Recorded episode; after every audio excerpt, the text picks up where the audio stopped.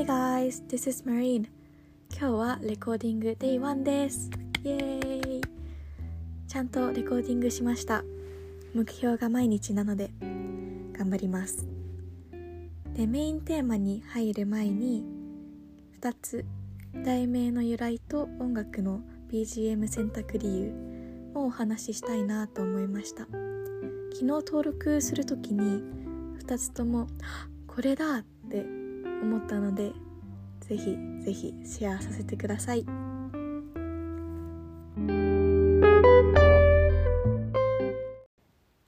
い、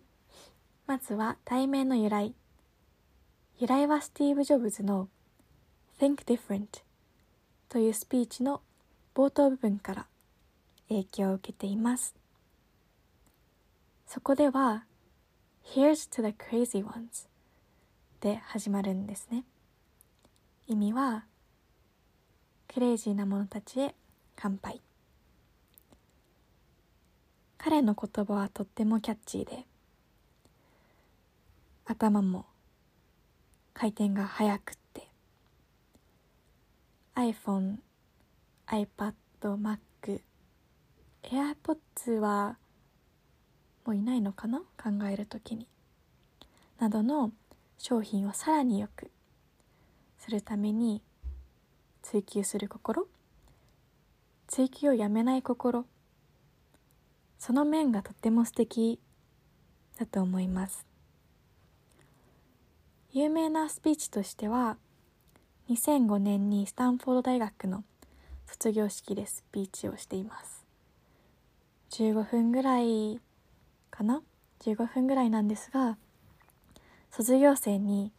自分の人生をさらけ出しているんですね。で、結構プライベートな面も話していて、高校を中退したとか、企業間の売買で苦しんだ、そして病気で死と直面した、だけどそれを乗り越えてまた人生新しく強く生きているっていうメッセージが込められています。最後にそのメッセージを届けるときに、クレイジーさがやっぱり重要だって言っていて、自分の信じる道、突き進む道がたとえクレイジーでも、で周りからもクレイジーだなって思ってもそれを貫き通しなさいって言っていて、なんか感動しました。世界を変えるためにはクレイジーになりきれる人があまりいないから、でも世界を変える人はそのクレイジーな人だから Think different、 ずっと自分の道、視点を広くして考えようって言ってますね。私はやっぱり自分の芯も持ちたいし、信じている道を貫き通したいので、とっても響きました。そのクレイジーな人の例としては、大物ですね、ガンジーとか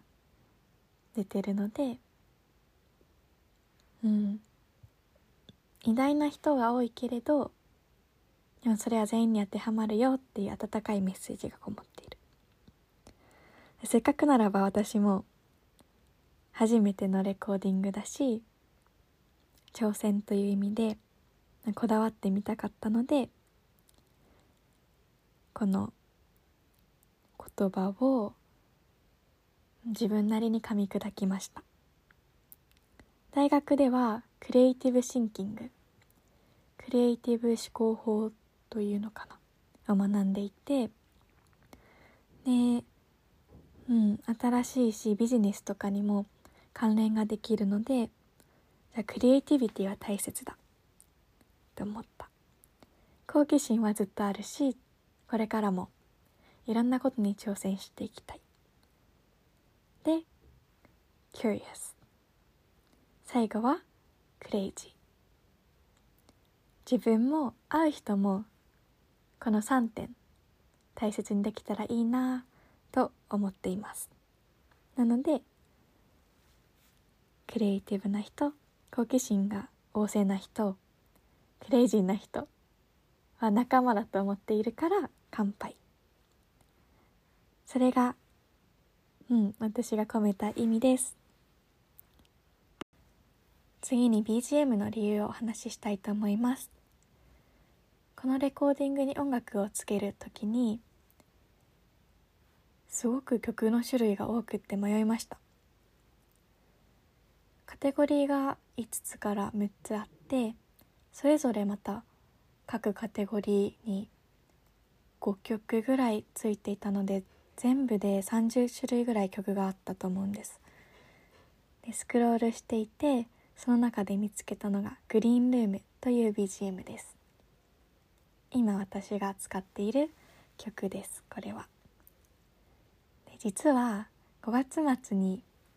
グリーンルームというフェスに友人と行こうとしていました。ご存知の方もいらっしゃるかな？有名なんですかね、これは。2人がとっても見たかったのはシラップさんと平井大さんです。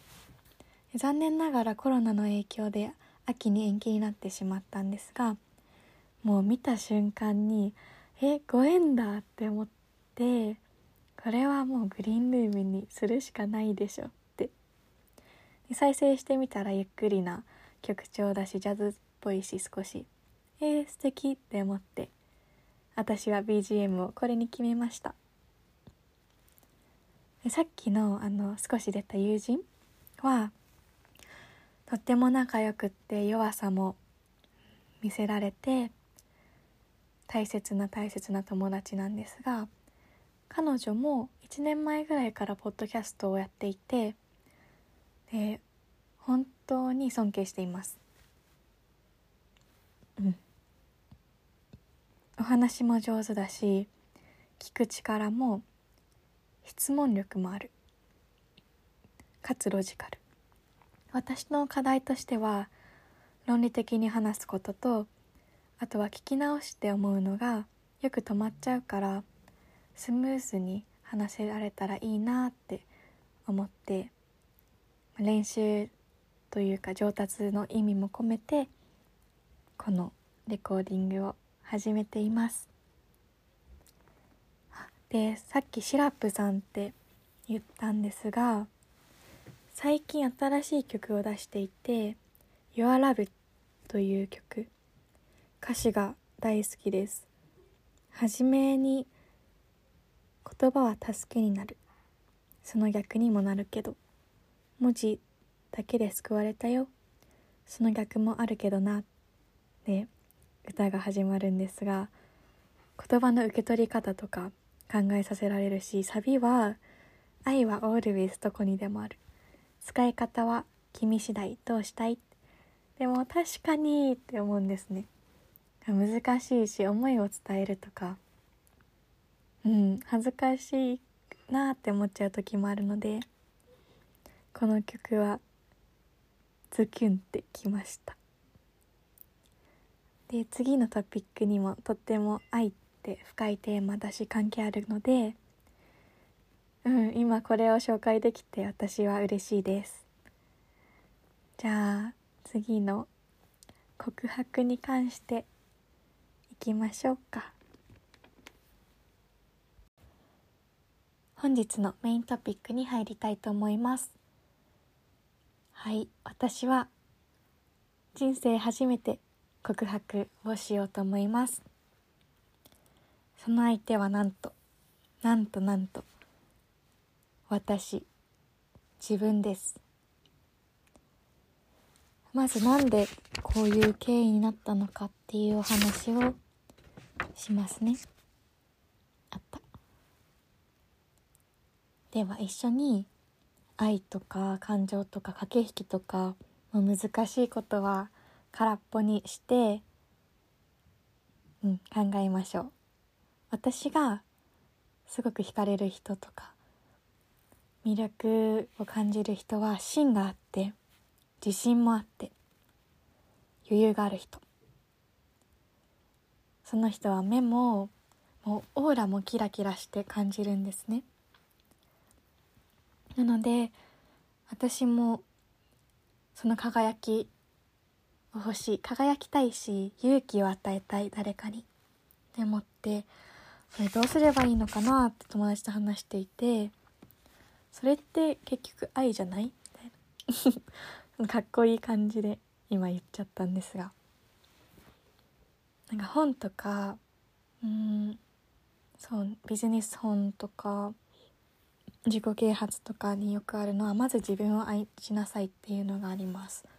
読んでいてまあそうだよねって思うんですが、じゃあ愛ってなんだって思うから、私恥ずかしいし向き合うことってあんまりないと思ったんですね。でそれを友達と昨日2時間ぐらいずっと話していて、でなんでまず自分が大事なんだっけ、それは自分を大切にできたらそれこそ自信も持つし、自分のことを分かっているから、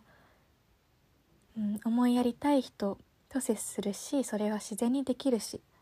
全部の行動とか意見とか言葉たちが、重みもあってキラキラするって気づいて、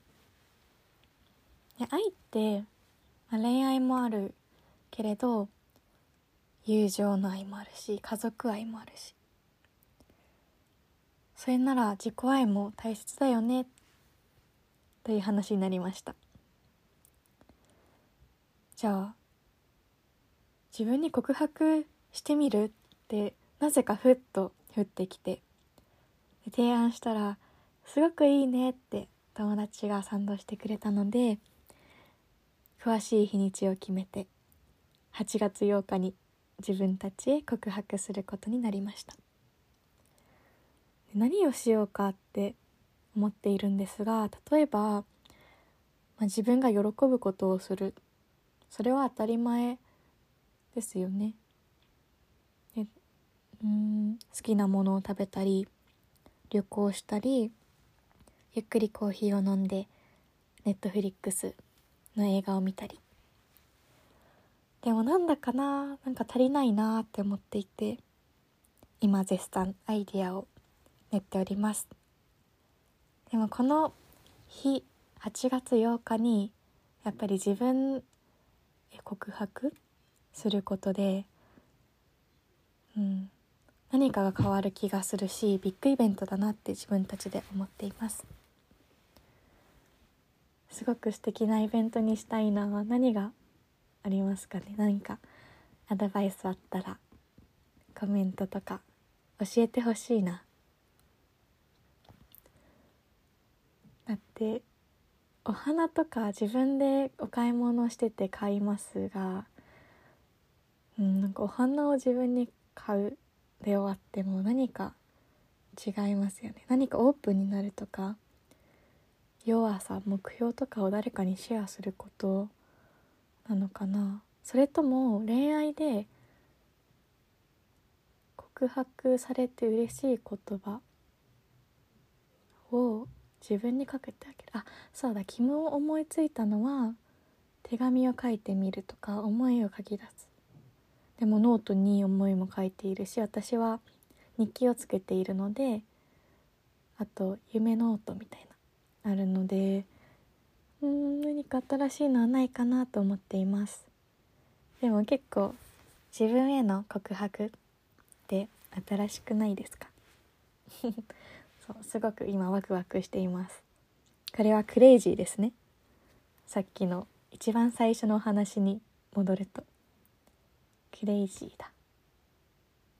っていう私は楽しみを持っています。昨日作りました。なので、日々練りながらも、他にもいろいろな方法を見つけて、またいつか1ヶ月後には固まってるよね、さすがに。なのでご報告できたらいいと思います。その頃にはもうちょっとお話も上手になっていることでしょうではまた。Bye guys!